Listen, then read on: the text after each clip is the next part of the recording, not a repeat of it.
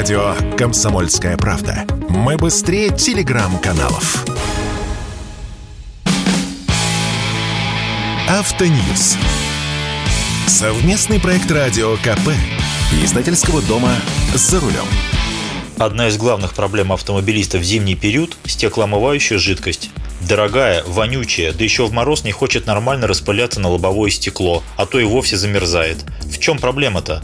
С вами Максим Кадаков, главный редактор журнала «За рулем». Как вы знаете, для производства незамерзающей жидкости используют изопропиловый, этиловый и метиловый спирт. Официально у нас разрешена только изопропиловая незамерзайка. Жутко воняет, густеет на морозе и насосу не хватает мощности, чтобы прокачать ее через жиклеры. Но на АЗС и в сетевых магазинах только изопропил. Есть еще этиловая незамерзайка, она разрешена и неплохо работает, но использовать ее, что лить в бачок водку, слишком дорого из-за непомерных акцизов, ее никто и не производит. Наконец, есть метаноловая омывайка. Самая лучшая, почти не воняет и сохраняет текучесть даже на сильном морозе. И недорогая. 100-150 рублей за 5 литров при покупке баклажки у торгашей на обочине.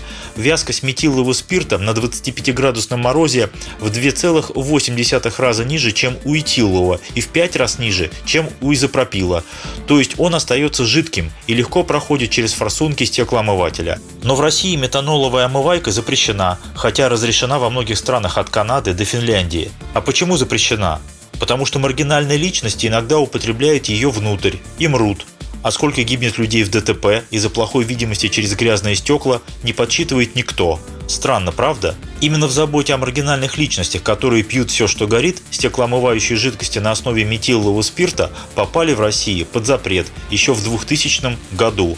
После выхода постановления номер 4 главного санитарного врача Геннадия Онищенко.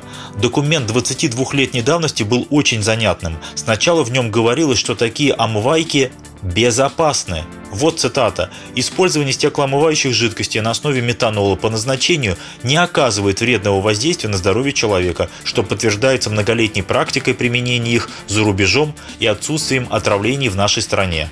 Но затем следовали прямо противоположные слова о том, что метанольные жидкости нужно запретить. Вот цитата.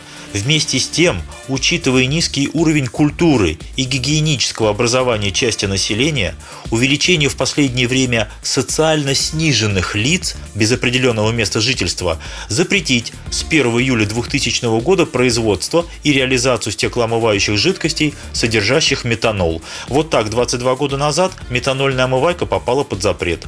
То, что ей травится, это правда – при употреблении внутрь метилового спирта, который по запаху очень похож на этиловый, наступает отравление, которое приводит к слепоте и даже к летальному исходу.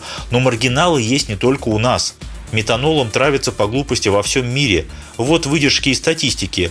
2001 год. 68 человек умерло в Эстонии. 2012. 51 человек умер в Польше, Чехии и Словакии. 2020 год. 300 смертей в Иране – хотя в Иране весьма строгое отношение к употреблению алкоголя вообще, а не только суррогатов.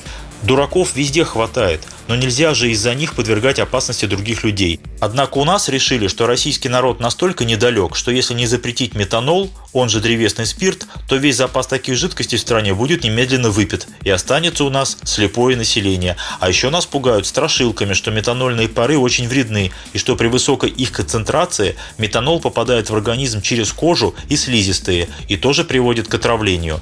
Ха, интересно, как это финны до сих пор живы? У них кожа другая, что ли?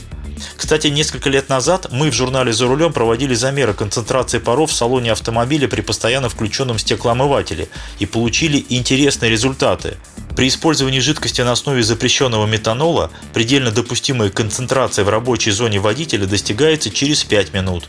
А когда мы заливали в бачок омывателя разрешенный нашей медициной изопропил, получали схожие показатели уже через 5-10 секунд – то есть отравиться, вдыхая пары разрешенной омывайки, намного проще.